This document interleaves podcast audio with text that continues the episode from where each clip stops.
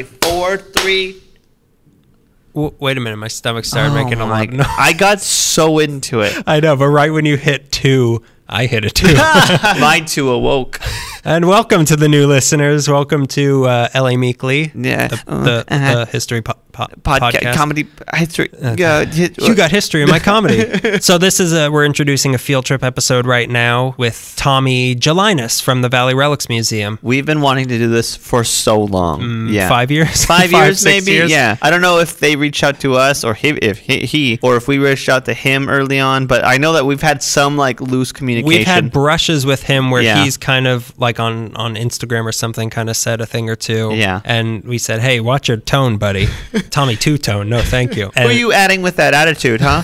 And we were connected to him through Maria from the San Fernando Valley Historical Society. So yeah, anyway, this is something we've been wanting to do for a long time. We never got to go to the original location because our timing just never worked out. Yeah. But going to get a preview of this new event space... Museum-rific. Yeah. Does that work? He's very active on social media, which, as you'll learn from the interview. I mean, I've been a big fan of his feeds and stuff like that because it has, I bought the Pioneer Chicken shirt because... Yeah. We'll get into. I didn't realize that was his shirt because you were wearing it when we went to the museum, and I didn't know that was his thing. You called me inbred hick in front of everybody. What is that, your uncle on your shirt? Get out of here. And then... Snooze, you lose.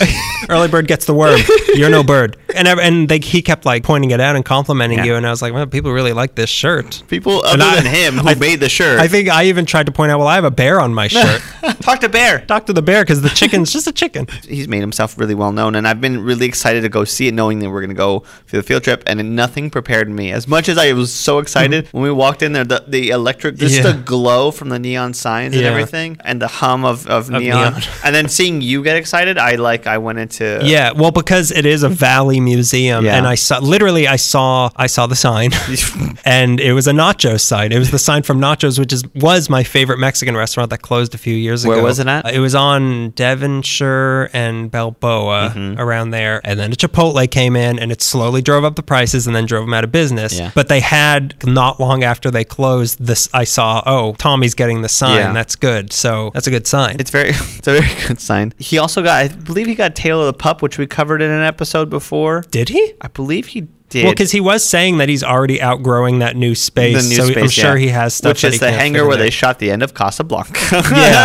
Allegedly. Yeah, it's not the hangar, but it's same place area. Right? Yeah, I remember hearing about it and being very happy that he got it, and that's how I feel for anything that's closing down. I hope that he gets a piece of it. Yeah, it's in good hands with him. It is in good hands because, we kind of get to in the episode, he's crowned himself the keeper of the valley. Yeah, he is in charge of the history of the valley, and he also knows everything about the valley. Yeah, offhand. I don't want to say single-handedly, but if his purpose is making the valley cool, he's doing a good job of it. Yeah. Between him and Paul Thomas Anderson, making the valley very cool. Who I'm sure he knows. He said he knew Quentin Tarantino, so he must know Paul Thomas Anderson. It's only natural. Even that's close enough for me to get excited. I know somebody who knows those people. I'm hip. I party. That must make me Samuel L. Jackson, and I'm one bad mommy farter. So the grand opening of the Valley Relics Museum is November 17th from 10 o'clock to 3 p.m. That's this, Saturday? Saturday. Yeah, it's coming. As you hear this, from our lips to your ears. It's at 7900 Balboa Boulevard, hangar C3 and 4. The entrance is on Stag. Yeah. So it's just off Balboa Boulevard, and there's sort of a parking area. I'm not sure how that's going to work with security gates on opening day, but it's probably going to be worked out by then. Yeah, well, because the way we left, I think, is where people are going to be going in, and that's sort of a closed-off area from the rest of the airport. Because, going here was are we supposed to just be walking? Should we be walking up to the gate of a city airport? Should I be on his keypad pressing every button I've seen, trying to figure out if someone's going to come get? We got to put on a lot of lists for this interview. Yeah, and that was another thing. When we were there, he's like, the mayor of Calabasas is here. It's so nonchalantly. It was a real who's who of people that were there. I don't know if we talked about in the episode, but I went to the restroom and I came back and there was somebody there. Yeah, you went to the bathroom because one of the things they have is the sign from the Family Fun Arcade, which is an arcade I used to go to a lot. lot, and you went to the bathroom. And you, but before that happened, you're like, Family Fun Arcade, and you were like, and you were like telling me memories about where it was, and so I go to the bathroom. You go to the bathroom, and while you were in the bathroom, Tommy's like, he says to this older guy, he's like, hey, come over here, and then he's like, sit down, and he says, Daniel, this is the guy who ran the Family Fun Arcade for 40 years. And I wasn't there for that. Yeah. And when you came back, we were taking a picture. I left the bathroom and came back, and you were in a different seat, and everyone was on one side of the table, and I was like, what happened? And you were just like, Greg, stay in the bathroom. This is my moment. Let's see who else come out when you're in the bathroom. Charlton Heston's ghost. But yeah, it's just, I think for everybody, like the people just stopping by, wanting to see these memories of this place. It's a good place, and I highly recommend going there. Yes. That's the grand opening. Again, November 17th, 10 to 3, 7900 Balboa Boulevard. Balboa Dreams, Hangar the Horrible, C3 and 4. Let me say that again just to be clear. 7900 Balboa Boulevard. I still can't say it. Hangar C3 and 4, entrance on Stag, November 17th, 10 to 3, and then it'll be open. He says the hours for regular hours. Yeah, you look into that. Follow Valley Relics on Instagram, Valley Relics Museum, valleyrelics.org. You can go to their website, Twitter at Valley Relics. He's on Facebook. He posts, like he says, he's got crazy relics and resources of the valley that are good to see. Yeah, please look into it. Visit if you can. Go on opening day. It would be really appreciated. It's going to be a good time. Hopefully you'll see us there if I get the day off. Hey, if you get the day off... I'll pay your salary for the day. Boy, yo! I just watched a Bronx Tale. It shows. I've got a big stogie sticking out of my shiny jacket pocket. Open my car door for me. It's the sign of a good woman. Do we want to say anything right now? We could. About... From recording this 2 days... No. We're recording this on the Friday after the shooting in Thousand Oaks happened. We're talking on the day of the fires, the day after the mass shooting. Yeah. Another one. I know. It's, well, because this one, like we had the San Bernardino one not that long ago, which was scary, but this is so close to home that it's like Thousand Oaks is almost, like it is our neighbor and it's almost, I know it's not L.A. Meekley territory, but it is our neighbor and we, you know. Yeah, I feel like I don't like being the ones of like, oh, well, now that it affects me, I care. It's definitely a problem, but it's frightening when it gets close to you. And I'm sure like everybody, it's getting closer and closer to you. But like now I know more and more people who are like, that's where I used to go. And I could have been there that night. And it's not like Thousand Oaks is really a different culture than LA culture. Yeah, no. So it's like, these are probably, we know people who live very close to there or a little past there that could easily have been there, and it's horrible. Yeah, and that's another really scary one where, I mean, obviously none of these are any warning at all. That's their thing. That's the thing. Yeah, you were telling me that he was posting on social media as it was happening, and I think that put an extra little thing in my brain of like that's something. Well, I mean, you were saying, because when we were talking about it before, you were worried about your brother being somewhere where that happened. I said, what about you? But like that's the thing. Yeah. You have no control over this at all, even beyond it happening to you, which is, I guess, a degree of control because you're in the situation, but it could be someone you love or someone you know that's just in that situation. You can do nothing about it. Yeah. And it's horrible. It's very, and it's getting closer and closer. Again, not to make it about us. Yeah, but it's getting closer and closer to home. It's only it's only a matter of time until it's at home. And that's the thing too, it's not centralized. My brothers are in Vegas right now with my cousins, and I'm like, well, there was a shooting there too, and what if there's another one? I think one of the people who got killed survived the Las Vegas thing. It's it's ridiculous. It's unstoppable. And I don't know. Targets. No one's doing anything. Targets. No one's doing anything about it, and we have no idea. Yeah. We shouldn't even be talking about this. It's very not our territory. It's not our territory, but it's bothering us, and sometimes you just have to say something. Yeah, yeah. Anyway, we didn't mean to bring it down like that, but it just happened, and it's on our minds, and we wanted to say something about it. Thank you for giving us a couple minutes to do that. Yes. Yeah. Now let's plug us. No easy transition there. So, like we said, Tommy has a lot of followers for his museum. Yeah. So a lot of new people might be listening to us for the first time. Hi. Hello. Sorry we started this out with a joke about my stomach hurting. But, our episodes normally aren't like this. These are our field trip episodes where we interview people at different places in the city. We'll give you a rundown of what our episodes are normally like, because they could be off-putting at times. Sometimes people don't know what they're listening to, and then when they figure it out, they don't like it. Did you get comedy in my history? Bronx Tale, I'm doing a Bronx point at you. Oh my God. I'm going to whack you. You're not made. I can whack you. Here's how it works. We'll pick a topic every month, and then a topic from LA history. And it's very general. We'll pick a general one, and then we split it up as specific as we want to split different stories. Yeah, exactly. And the way the episodes themselves work, they start out with a cold open comedy intro, which have nothing to do with the rest of the episode. Barely. So you might find it funny, you might not. Stick with it. They're only a few minutes. We're just compelled to do this. Yeah. Once you get past that. And know that one of us is like, hey, we could not do this anymore. And the other one's like, no, we have to keep doing it. And I'm like, well, I don't think people... You decide which one. Yeah, try to figure it out. One of us is also wrong. Figure out which one. Notoriously wrong about everything. So once you get past that, then we start the show talking about something in the city we've done over the past month. We then move on to answering a listener question about us or the city or anything. And then we go on to the actual stories. Yeah. And if you want to skip straight to that, we have them timestamped on the description of the episode. So that's how the show works. Just so you know, if you want to stick with us. We hope that you like to hang around. Of the 10 of you, I hope 2 keep listening. Hey, those are good odds. Yeah, I know. That's 2 fans. Again, how you can listen to us. We're on iTunes. Find us on iTunes. You can subscribe to us. You can leave us reviews on iTunes. 5 stars. We like appreciated. It helps us get noticed by more people. Hopefully, this will be the Valley Spark that's starts the... You almost have it. Don't say Valley Fire. There's creeping into fires. The valley. Yeah. We got plenty of those. Subscribe to us because you'll get these surprise episodes like this without having to check your feed and all that. Right. We are on YouTube. Thanks to Daniel uploading all our episodes. You can listen to us on YouTube. It's much easier that way if you don't like iTunes like me.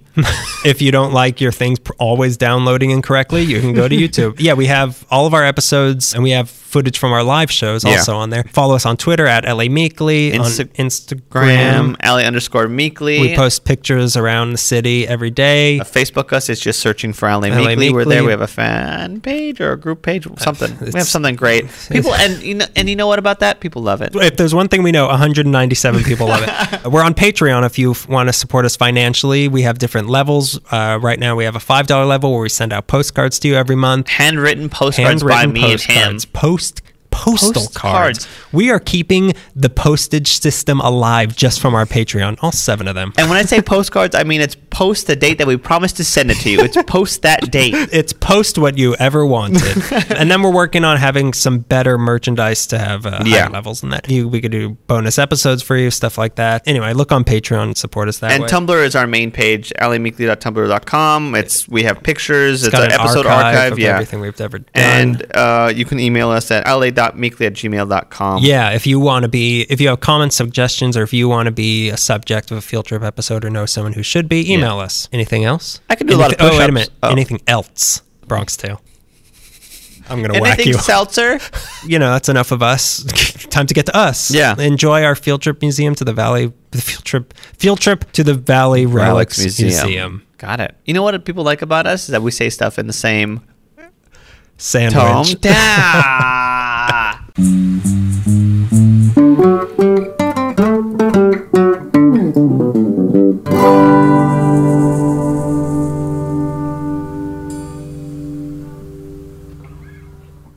All right, I'll start with the first. These are 12 questions. Get ready.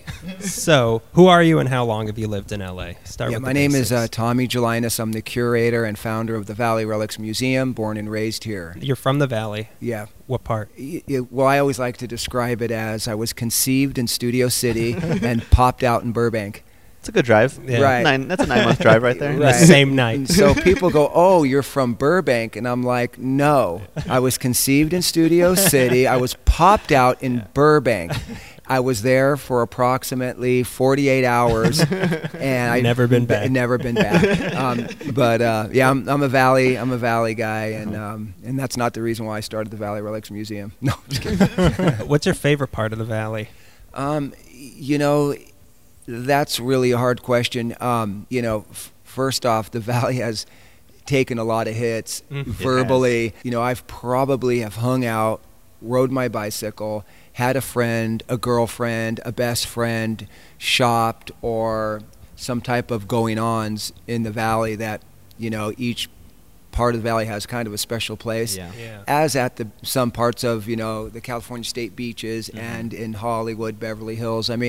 You can get a Valley person, you know, guy or girl, to Hollywood, to Beverly Hills, to a club, to a concert, to shop. But man, try getting someone from the other side of the hill to the valley. I know that. I every time I read an LA Weekly, it just infuriates me, or any LA magazine. Exactly. And you know, if you look at an article, you search LA Weekly or Curbed LA, Valley Relics, it'll date back to about 2013.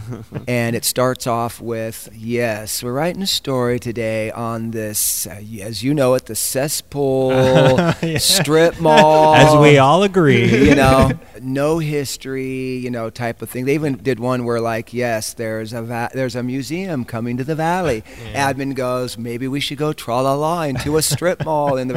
So it always stuck, but then they actually write something decent, but they have to let everyone know that, hey, I want you to read our article, and I know you hate the valley as much as we do. Yeah. And that's kind of part of the motivation behind, you know, Valley Relics Museum is, you know, and most people that write about the valley are not from the valley, let alone LA. Yeah. And they're interns from Wisconsin.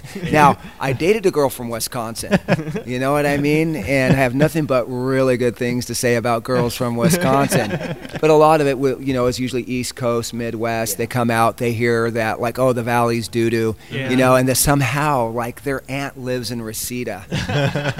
And they somehow get off at, like, White Oak, and then drive down White Oak to Reseda and go, I hate this place. Yeah. But they don't get to only houses. Right. So, you know, I grew up in a place called Sepulveda, California. Mm-hmm. And Sepulveda, California no longer exists. Yeah, no longer exists. And it was over by The Onion. And The Onion is right over by the Veterans Hospital. It's right off of near Superior and Aqueduct, so it, you know, right by the Plumber area, and it's shaped like an onion. Uh-huh. And they did the original acid test there. Jimi Hendrix played there. It's an amazing...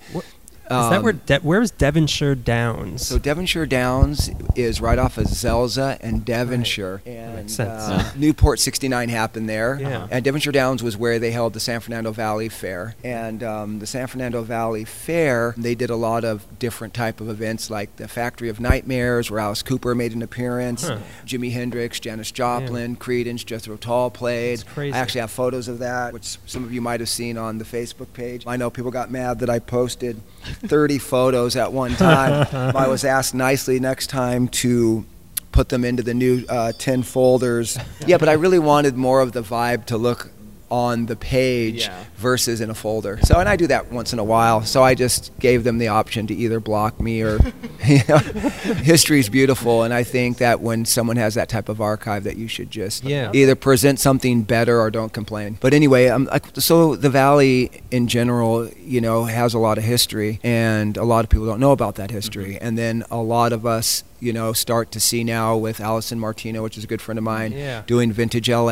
And then you have April Leaf. She has Kids of the San Fernando Valley. And what we've done in Valley Relics is, Valley Relics being one of the grandfathers of taking lost history, history that's unappreciated, unknown history of such a melting pot of pop culture, such as the San Fernando Valley, and through social media over the years is promoting.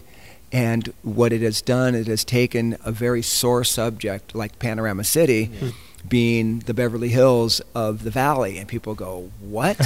Panorama City? Absolutely. So you had, back in the 50s, a gentleman that developed the Panorama City area. You had Phil On, which was the Master Po in the original David Carradine Kung Fu series, that opened a restaurant called Moongate. Then you had a Thrifty's drugstore with a diner in the back.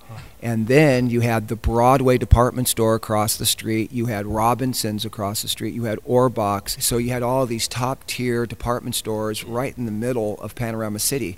But of course, General Motors was a block away, which provided lots and lots of jobs. Then you had Lockheed down at the other end. So, you know, so you had Roscoe and Van Nuys, and off of Van Nuys, you know, you had General Motors, and then at the other end of Roscoe, you had Lockheed. So two huge corporations providing thousands of jobs in the valley. That's why those streets are so wide, especially Roscoe, was to get commuters and employees to and from. Once, you know, the decline of of these corporations leaving the valley due to whatever reason we won't get into, because that's just basically riling the racists about why the valley is what it is. But you know, that history, people don't know that. And when you just say Panorama City, like in a topic, 20 years ago, I don't know if you guys are familiar with Live Journal. A little bit, yeah. So Live Journal was one of the first forums for kids where they could rant and talk doo-doo like about their parents. A lot of it was very emo driven. Yeah. Right. It was very nerd emo driven, and it was kind of like the beginning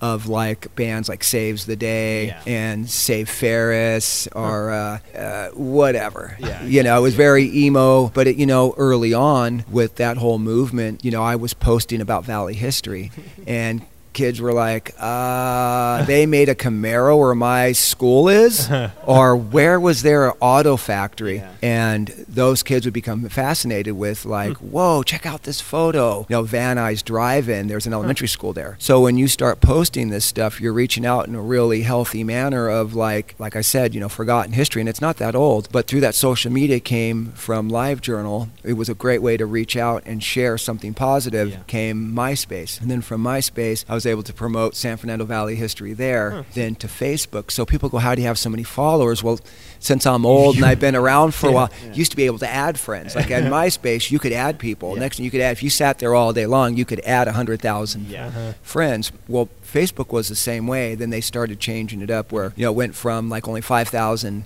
friends, then it went to a fan page and a group and a fan. So, but anyway, the fact is that there's many different areas of the valley that I find fascinating, that has a lot of rich history. So I see things, not to separate myself or make myself different from, but I view the areas of the valley different than a lot of other people because I love the history of the valley, and I have so many photos and maps and books and history books. So I kind of drive down the street and I see everything in black and white, you know. That's what this used to be, and that's what that used to be. So just to answer the question, I like to rant a lot, but please do. I really love the valley, and it's not the same as it used to be, and it's very hard for, you know, newcomers or people that aren't from here to see the rich history. Yeah. And that's, you know, Inter-Valley Relics, you know, Inter-Valley Relics Museum, that it's an attempt to try to cherish what we had and preserve what's left and tell that story, but it's got to start with some type of beginning. And so I started with postcards and then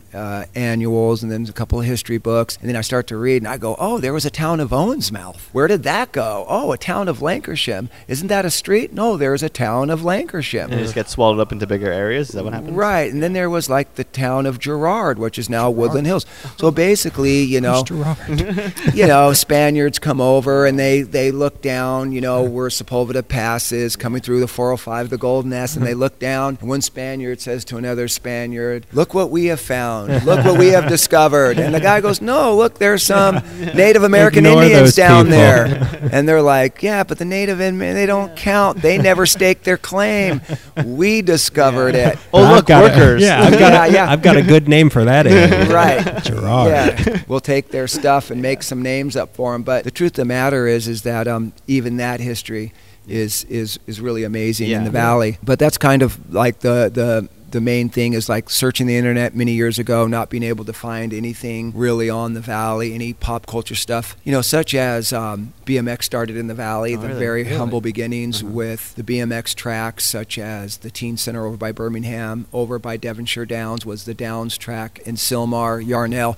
These are the earliest BMX tracks based on the organized sport of BMX, which is now an Olympic sport. Yeah. Now, to go a step farther, redline bicycles were designed and made in Northridge than Chatsworth. And we're talking about the high-end old-school redline that kids raced on. Mongoose, you know, the owner lived in Simi Valley, but he manufactured all the Moto Mags and all the Mongooses in Chatsworth. Same as Champion, Dan Gurney, Gary Littlejohn, Robinson. I mean, I can go on and on. Yeah. So all those BMX bikes, all the granddaddies of BMX were all manufactured. I mean, they're a Southern California bike, but with the humble beginnings, the majority of it being in the valley, and then, of course, Southern California. So when you look around the museum and you see all these... like, a bunch of... We had questions. I feel like we have questions about everything we walk up to. Yeah. What's this? There's, you know, there's really, it's a Southern California pop culture. Yeah. And a lot of that experimentation and ideas and stuff happened in the Valley, believe it or not. It's got to be the nuclear fallout. It has to be that, and it has to be the fact that the water starts here. Well, that's a good point, you know, considering, you know, people go, where are you from? Like, I'm in New York, and I go, well... you've heard of Southern California, right? And they go, yeah. And I go, in Southern California, there's like Los Angeles and then like Los Angeles County, right? Yeah. And they're like, yeah. And then they're like, you've heard of like Northridge. You mean like in the Northridge earthquake? And I go, exactly. I live in the fault line. Right. And then I'm like, you heard of Manson, right? They're like, yeah, Chatsworth, right? And I'm like, okay, so Southern California, enter Los Angeles County, enter San Fernando Valley, and then people from Los Angeles, it's like the water is in the Valley. Mulholland brought the water to the Valley. Owen's Mouth. Okay, and where's the mission? It's in the Valley. It's in the Valley. It was one of the first missions, right? Right. I always feel weird, like if I have to put what city I live in or what, born in, you know, Woodland Hills or Granada Hills or whatever, and I always feel weird about like people aren't going to know I'm from Los Angeles if I write Granada Hills is my address. Right. And they don't. And they don't. And no one never mails you anything. Right. Did someone call a cab?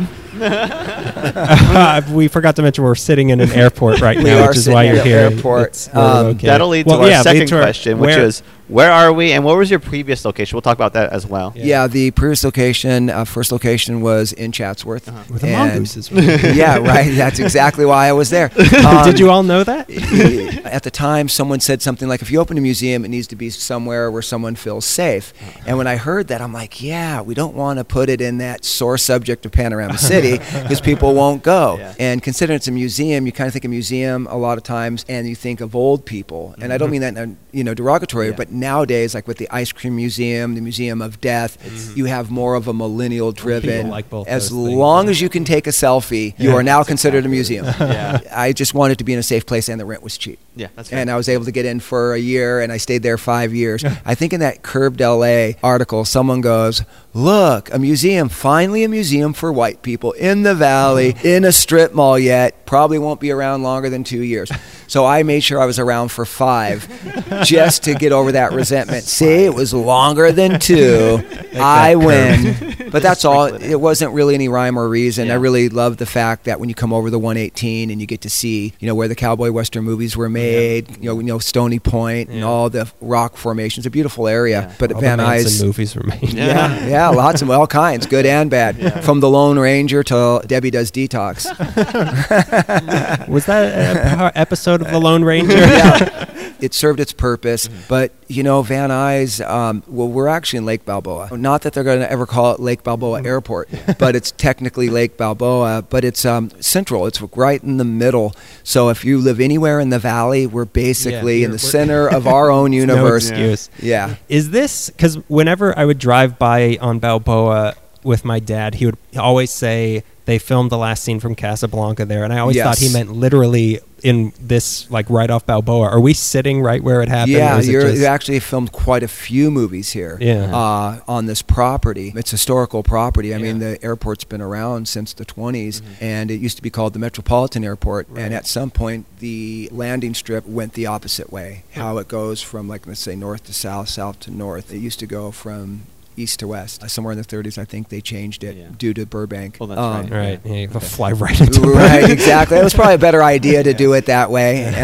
It's one of, you know, Van Nuys is, it's we're on historical property. We're in 2 beautiful brand new airplane hangars. Yeah. It's a unique space. Yes. We have a lot of large, as you can see, things are really large here. Yeah. So I needed the warehouse, and it's a great place. You outgrew the other one. Yeah. I'm already pretty much outgrown this one. But, you know, You'll be moving to Burbank Airport.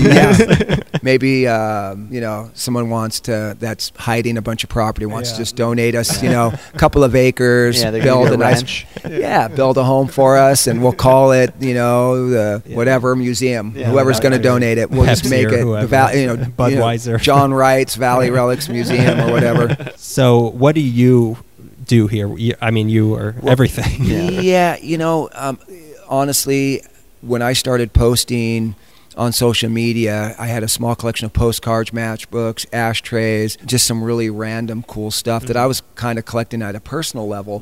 But as the history of the Valley unfolded with all these these towns that were here that are gone, and discovering how many cool celebrities lived here. Marilyn Monroe went to Van Nuys High School. Yeah. She lived in Van Nuys. Robert Redford, John Elway from Granada Hills, the Warner Brothers Ranch. Joan Jett. Yeah, Joan Jett. Harpo Marx, the Marx Brothers, Laurel and Hardy. I mean, I can go on. Bob Hope. Bing Crosby. Matter of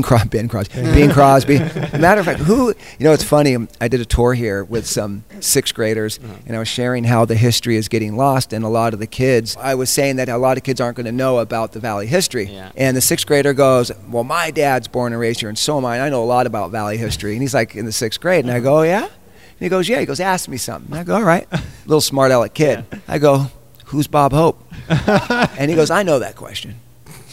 Right? And I go, okay, well, tell the class. There's like 5 teachers here and like 30 kids. He goes, it's an airport in Burbank. Not wrong. He's not wrong. Not well, anymore, they're changing though. That. Yeah, they're changing that. Who's Hollywood Airport? Yeah, exactly. So this sounds like the beginning of Jurassic Park. Yeah, exactly. You have Bob Hope's claw and you're going to... Yeah. So, for me, just, being born and raised here, I own a t-shirt printing company. It's quite large. I was working 16 hours a day, spending most of my days and hours raising a family, working hard, building a business in the Valley that I needed. I don't smoke cigarettes, so I needed a cigarette. Right. You Part of that museums. Was hopping on the internet on my breaks or while I was working the second, third shift at my business, I would start looking for Valley history on the internet. Just and I couldn't find it. Yeah. But you type in something of LA or Hollywood. Any little part of LA, you can find a book on it. Yeah. And so I really believe that the Valley Relics Museum, believe it or not, it was the Valley Relics online museum and vault. And back in, almost 20 years ago, I had this little site called the Valley Relics Museum, and it had postcards on it, about 300 postcards and a bunch of little ashtrays and relics, and that's all it was, and never intended on opening a museum. Yeah. But I started reading and studying, not to be a historian, but out of fascination of like, wow, the layers of our history is massive. Like I had no idea that BMX started here, even though I used to remember seeing the bikes saying Chatsworth on them. Coincidence. I didn't realize that Marilyn Monroe went to Van Nuys, let alone Robert Redford. I didn't know that Mr. Hertz actually lived in West Hills and had his ranch there and raised thoroughbred horses. So what we know today as Hertz Rent-A-Car, the whole concept started on the East Coast, but his fame and success was right here locally. Rent a horse. It was. It just goes on. Yeah. If anyone likes vinyl as in records, the amount of music that was produced here, made here, the venues that were here, such as the Palomino Club, where Linda Ronstadt got her start, and people like Buck Owens and Johnny Cash make an appearance. Then you have the audio components for audiophiles. Marantz was made here, Superscope, Fisher, Infinity was made and designed here, JBL, I can go on and on. So you got BMX, you got the best of all best of audio equipment being made right here. Then you have BMX here, and then you have like E.T. being filmed here, Bad News Bears. Karate Kid. Is that the jersey? One of the jerseys. Those are those are from the movie. That's so cool. I was getting tingly in front of it. I'm like, oh God, it's not. That's the real deal. That's so great. The kid that played Toby, David Stramoff, his mom made a deal back in the mid to late '70s when they filmed that. When they were done filming, like that Tommy Martindale sign was. They filmed it in Mason Park, and we went there one night. And those were actually the props from the movie that was. Cool. So you're seeing all original stuff here. There's nothing Fugazi here, except no imitations. There's probably one bike here that's a reproduction that was donated, and you wouldn't know the difference. But everything here, it's the real deal. Every sign. Every little thing that you see here has an attachment to Southern California pop culture. And the whole thing with the Valley Relics, it's a way of people going, man, you really, dude, I love what you're doing, man. Like you're really supporting the Valley and the Valley history. And I leave it alone. But what I'm really getting to is that it's Southern California pop culture because it started here. Think about this. Lockheed and Boeing making some of the best warplanes that defended the United States against the enemy. Satellite engines. Do you think that is just strictly local history? No. Do you think 62 million Chevrolets is at just a local level? They all stayed in the city. I'll tell you what. Our local history has a global outreach. We agree. Okay, so you talked about this a little bit already, but let's just clarify a little bit more. What's this place's role in the city, LA, and also the Valley? Well, I've just kind of appointed myself as someone that cares about our local history, and there is a handful of people that do, but you would never know that. Like, there's actually like the Owensmouth Historical Society, which is a small museum. Tarzana has a little one too, don't they? Yeah, they do. Exactly. Right? I think so. Yeah. Yeah. And then you have the Homestead, the Chatsworth Museum. There's a few little entities, but they don't really want to share their locations with other museums. Yeah. And I think because they feel that it's, well, it's our history, but one's focusing on the Santa Monica Mountains. They're friends of mine. They do a great job. Mm-hmm. They don't really want to post too much on social media because they want people to come there and see it, not understanding that, like, you have to entice people. Mm-hmm. They think very, and I don't mean this in any wrong way, but very close-minded. Yeah. Like, well, it's our history, and we've been here the longest, you know, so when you come up with ideas and concepts that have worked for the Valley Relics Museum by bringing thousands of people to a venue, they're like, yeah, but that's for young people. And I'm all, but I thought you wanted young people. You know? So I've just kind of taken initiative and created the Valley Relics Museum, which is a 501c3. It's a nonprofit, going back to cherishing what we had and preserving what's left. And we've been able to preserve quite a bit of local history. Basically, I encourage the community and help change their attitude from people that moved to New York or people that have moved to Poland. I've had people call me and, I mean, you know, shoot me an email and going, who are you? But I really, really hated the Valley. I left in 1980. It became a crap hole. Yeah. So they went to Poland? And I'm never coming back. Yeah. But, you know, seeing your blog or seeing your website or being on Facebook, it makes me really appreciate me growing up there, and I wouldn't change it for anything in the world. And it's kind of giving me a different attitude. And that's been really the great success behind Valley Relics Museum, is that I read something a long time ago that it's not the size of a museum, it's the subject. Yeah. And that's why a lot of small museums do really well. Mm-hmm. There was one instance where a guy that had a lot of money somewhere up north or in the Midwest, I decided to collect really extremely large plowing equipment, and from the 1800s and 1700s and early 1900s, and, you know, somehow bought 20 acres and built a, you know, $1 million metal barn and put all these, you know, all these plows, right? Yeah.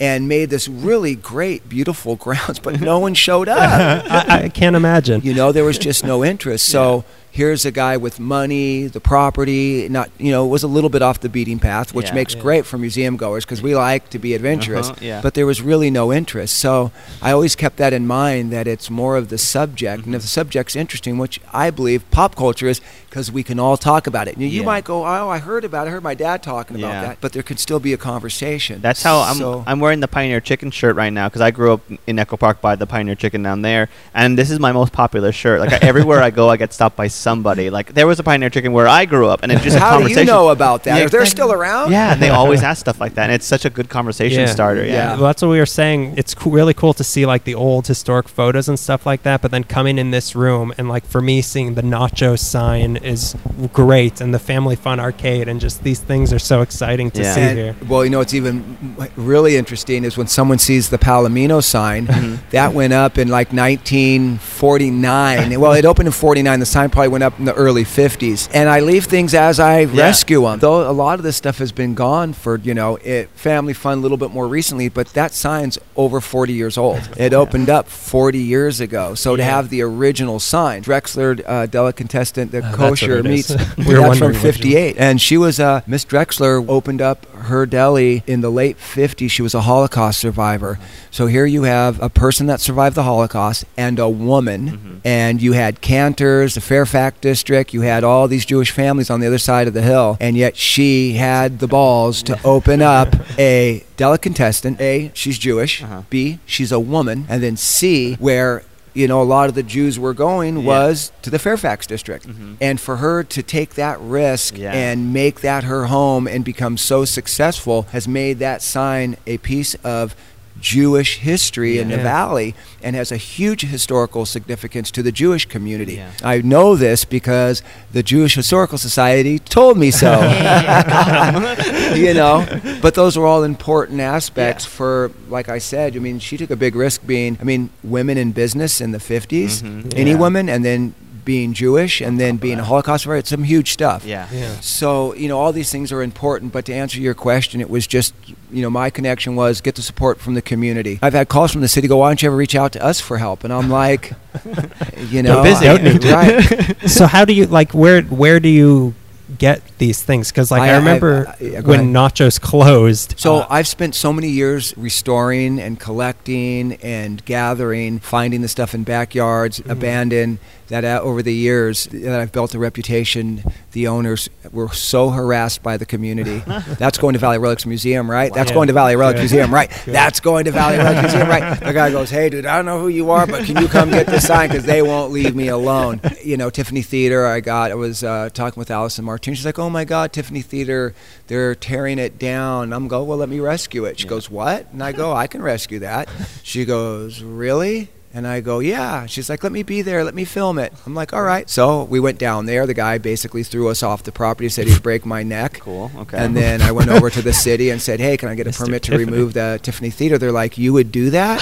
I go, yeah, on my dime. They're like, here's a permit, free, no charge. Go get it. Went back to the site. And the guy goes, the guy wanted to kill me because he thought I was going to interfere. He goes, you got 24 hours to remove the sign. All right. So it's what we do. We're out there keeping an eye on not just Valley. Why wouldn't he want you to have it, though? People don't care because they feel that you're going to I mean, technically, I could have said that's Indian burial grounds. I could have said that's historical value. A lot of people trying to save buildings now. I could have put a wrench in $1 billion project. Right. Okay. Yeah, I see. Yeah. They don't care. Yeah. They don't care. So, that's, you know, a lot. We know. Yeah. So from yard sales to talking to business owners to going to abandoned businesses and getting hold of property owners through websites such as Property Shark and other ways of finding out where people live. I knock on doors and go, hi, I'm Tommy from Valley Relics. They're like, who? They're like, don't you own the sign on Lancashire, that building? They're like, how did you get my information? And I'm like, oh, I just want to save the sign. I'll give you a tax write-off. Oh, in that case, come on in. True stories. You're doing a great job. Yeah. I love that this all started. You just liked collecting things, and it grew and grew into this is the perfect way to start. It grow into like grow legs, like it's a caterpillar. Yeah. So our next question here, what's the most important thing here, in your opinion? All of it.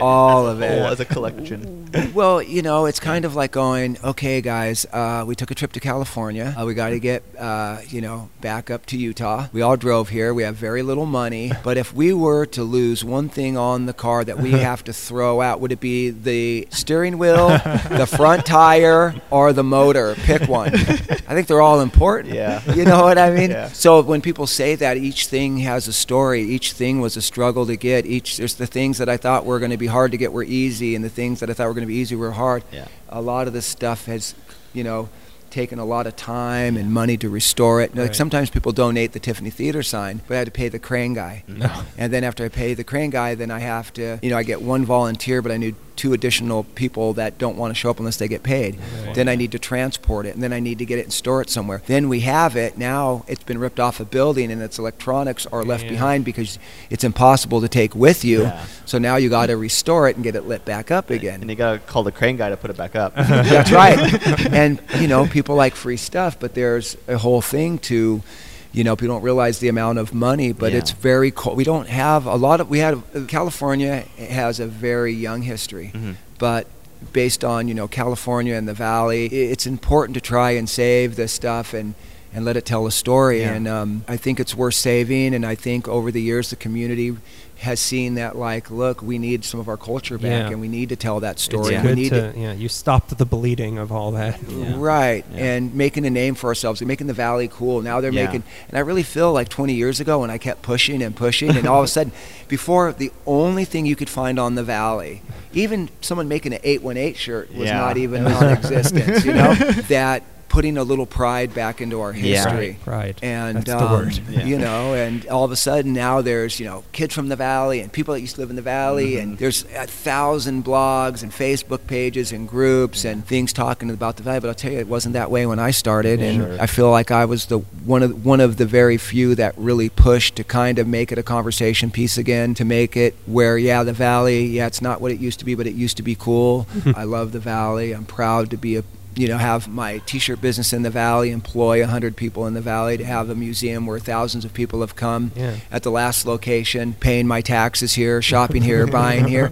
And, you know, they were slowly healing. There's a lot of cool stuff going up, such as like the NoHo Arts District. They made some nightlife there. They got theaters there. They got acting classes, dance studios. It's a lot better than it was 20 years ago with just run by homeless people. Nothing against homeless people. I mean, I was homeless for a while until I started the museum and started making millions of dollars by taking everyone's money. Selling Tiffany signs. No money in museum. That is a kind of a lose-lose. Yeah, if you break even, if you can break even doing a museum at any level, you're golden. Great. That's good to know. Speaking of break, has anything broken on, like, bringing something over? Jinxing this hard. Everything's going to come. You know what? We're pretty good about moving stuff. Only one incident where a guy came to the museum probably 6 months ago with his girlfriend and kind of showing off. He was on a date, probably a little drunk, reached over the rope and tried to grab the cigar out of Manny Moe and Jack's mouth.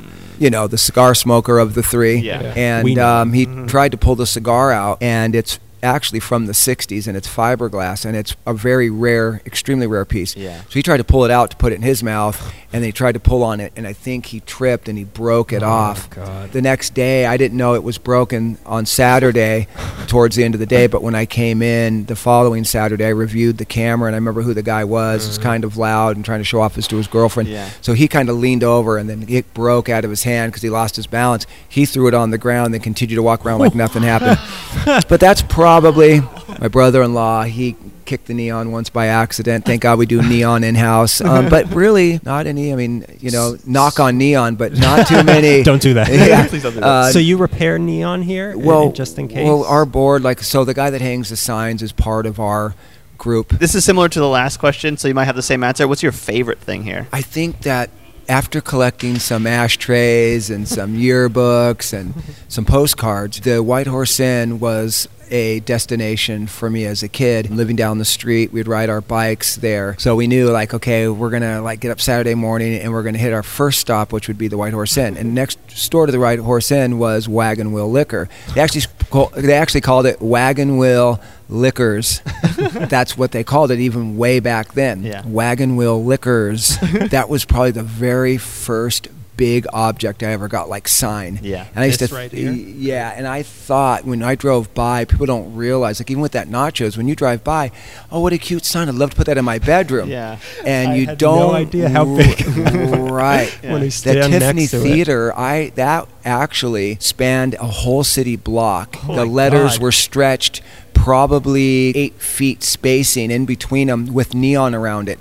So I've condensed it into 60 feet. But that thing, you know, was huge. So the White Horse Inn was probably the first thing where I got up on a ladder and I got up and I go, oh my God, this thing is huge. So I needed a crane. I got the permission type thing. You got to pay the crane guy. And that was the first, like, big score. So that's kind of like the first thing that really kind of set me to going, I can do this. You know what I mean? Like, I can do this. Like, I can save things, like, not just ashtrays that come from, you know, some guy in North Carolina via eBay.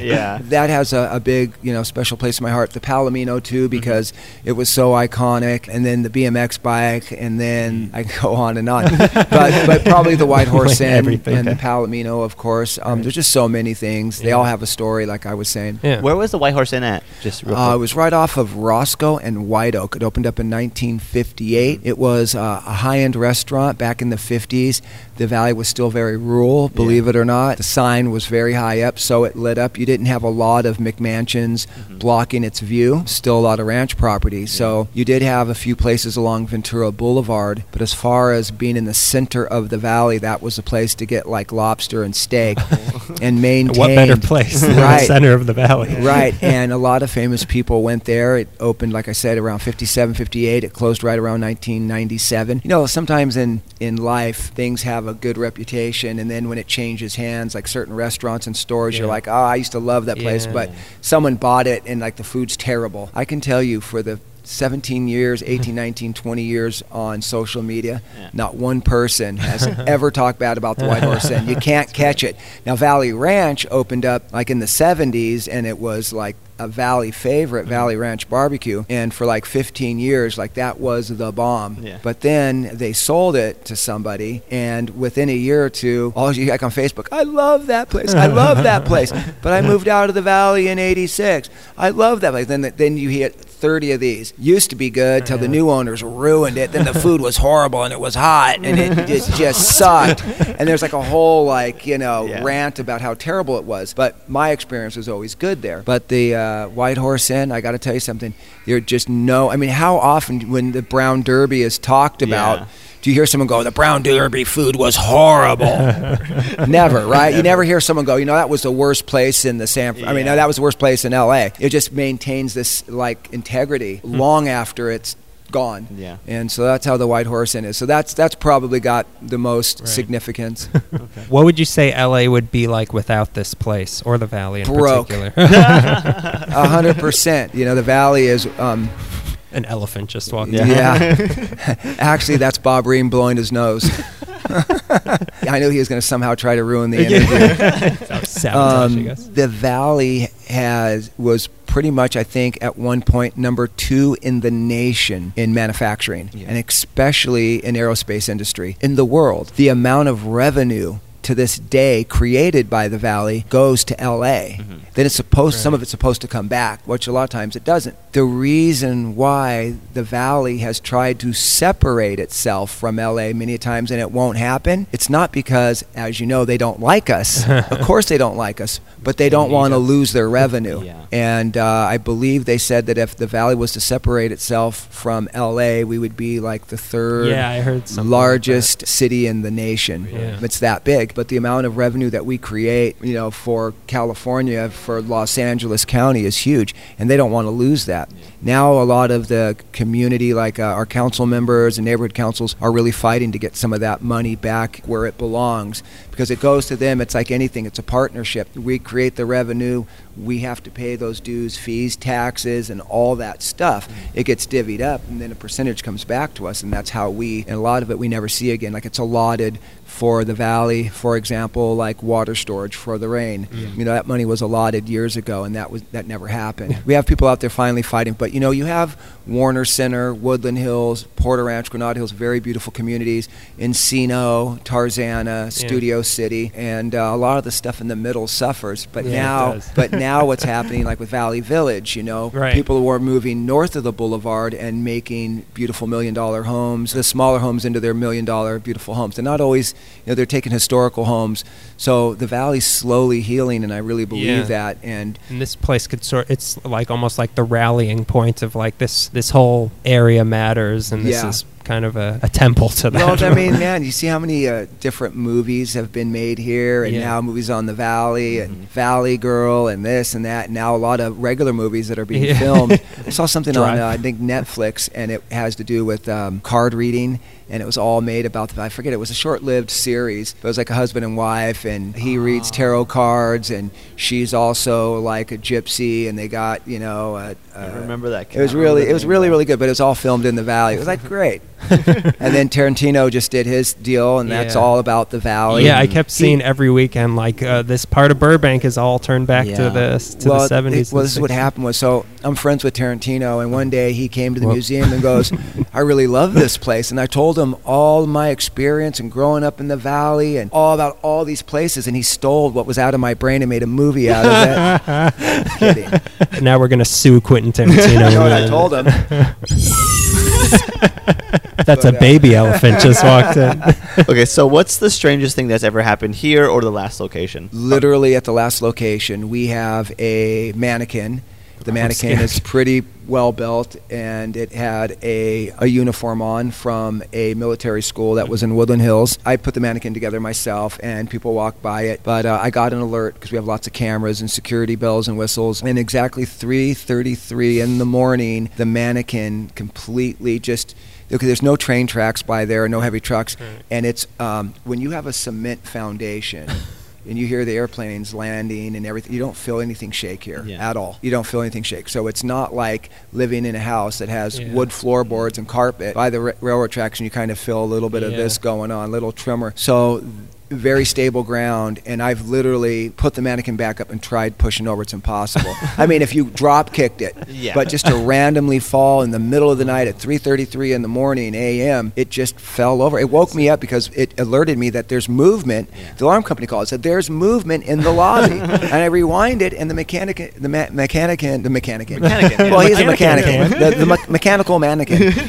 mannequin literally just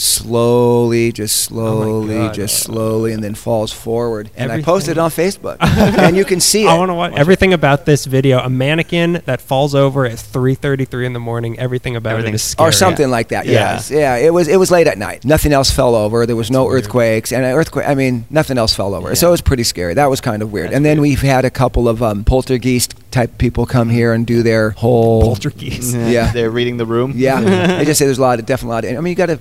I mean, think of all the rare documents, the old pocket watches, tools, wrenches, cars, bikes. Some of this stuff is 100 years old, 200 years old. Yeah. And to think that there's no type of spiritual residue or energy left in it. I mean, how many people walk through the doors of just that Pioneer Chicken alone? How many chickens suffered for that sign? That's a good point. What is that bell, by the way? There's an old-looking bell over here. So there was 36 of them at the promenade, which they refer to them as the Robinson bells. And the Robinson's bells were actually designed from the Liberty Bell. The gentleman went to the actual Liberty Bell, measured it, and basically photographed it, and he reproduced them. And they went up in the Robinson locations in Newport, Thousand Oaks, the promenade on Topanga near Irwin, which was the promenade that's still there, that's empty, and one other location, and they were all built by Bullocks Wilshire. Oh, okay. And they went up in the 70s, but they were actually, believe it or not, made by a Valley guy in Northridge. The original Liberty Bell was made by the Valley guy also.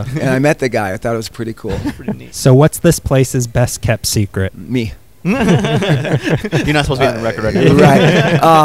Right. Probably my wife and my son. You know, without them, I couldn't, they allow me to navigate. Right. And like my son's in there, he's working on helping with the sign. He's the one that helps with the website and booking of the locations and getting back to people. And he's able to listen. And it's like we all have ideas. And it's nice to be able to find someone like, hey, I want to do this design, and sit down with someone that really, not like, okay, I'm not getting what I want out of this guy. Yeah. It kind of looks like what I want. Yeah. But it's not.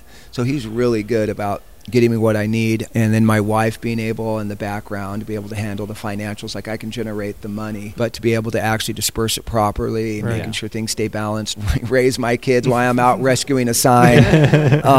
There's so much, like the nudie car, the nudie mobile. It's a $400,000 car. Oh, there's a lot of people know it's here. A lot of people don't know it's here. It's a $400,000 car, one of his earliest works. Yeah, it protects itself with all the guns that are.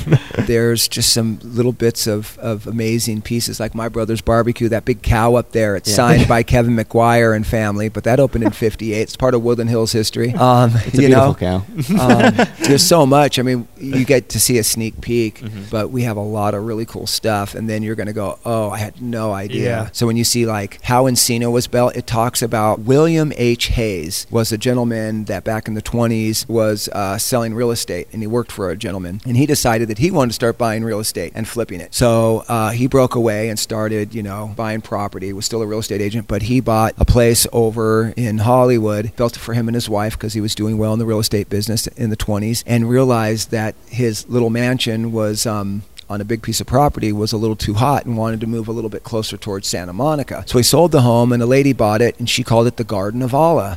Dang. And the Garden of Allah was built by William H. Hayes. Now, William H. Hayes was one of the first developers that developed Encino and the tract homes in Encino. They even named a street after him. Havenhurst. Oh, and that's why it's named or spelt funny, but it's Hayes. Okay. So not Haynes, but like William H. Hayes. So it's Havenhurst. And the reason why it's spelt that way, because it was kind of named after William H. Hayes. Okay. A lot of his tract homes in the city of Encino, I have his ledgers, his documents, pictures of the mansions that he built. I think those things are really important. I have ledgers from the Prince family that actually helped develop the town of Lancashire in the 1800s, built the first sidewalk, the first brick and mortar building there. I have their ledgers, their diaries. I mean, stuff that dates way far back. Did you go looking for that stuff, or did people bring that to you?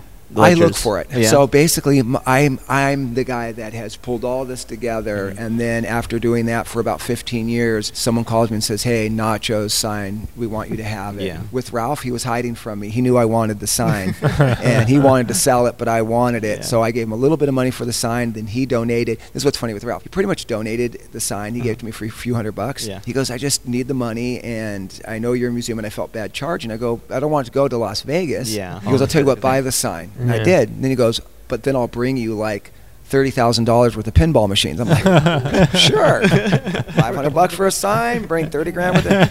We ran out of room on the original recorder. We're going to finish it up on the iPhone. So when's the best time to come here when you reopen? Our grand opening is November 17th, 2018 from 10 a.m. to 3 p.m. You can go to www.valleyrelicsmuseum.org for times throughout the week. Where should you park to come here? So we're located at 7900 Balboa Boulevard in Lake Balboa. The entrance is off, even though it's 7900, enter off of Stagg Street. It's right around the corner. You can park anywhere in the parking lot at 7900 Balboa Boulevard, and then you can just take a very small walk around the corner, or you can pull in right off of Stagg Street, and there's plenty of parking right in front of the museum. What's the best place to eat around here? The best place to eat around here, I would say El Indio's. It's a Mexican restaurant. It's like a walk-up window. It's been there for about 40 years, and that's where I used to go. I love that place. Oh, Five Guys. That's new. So I'm having fun with that one. The original Tommy's is about a 5-minute drive right off the 405 and Roscoe. Near Budweiser. Yeah, right near Budweiser. You can smell the hops and then have a burger. Well, cool. That's all we have. Thanks for doing this. Yeah, thank you so much. We loved hanging around here. Thank you.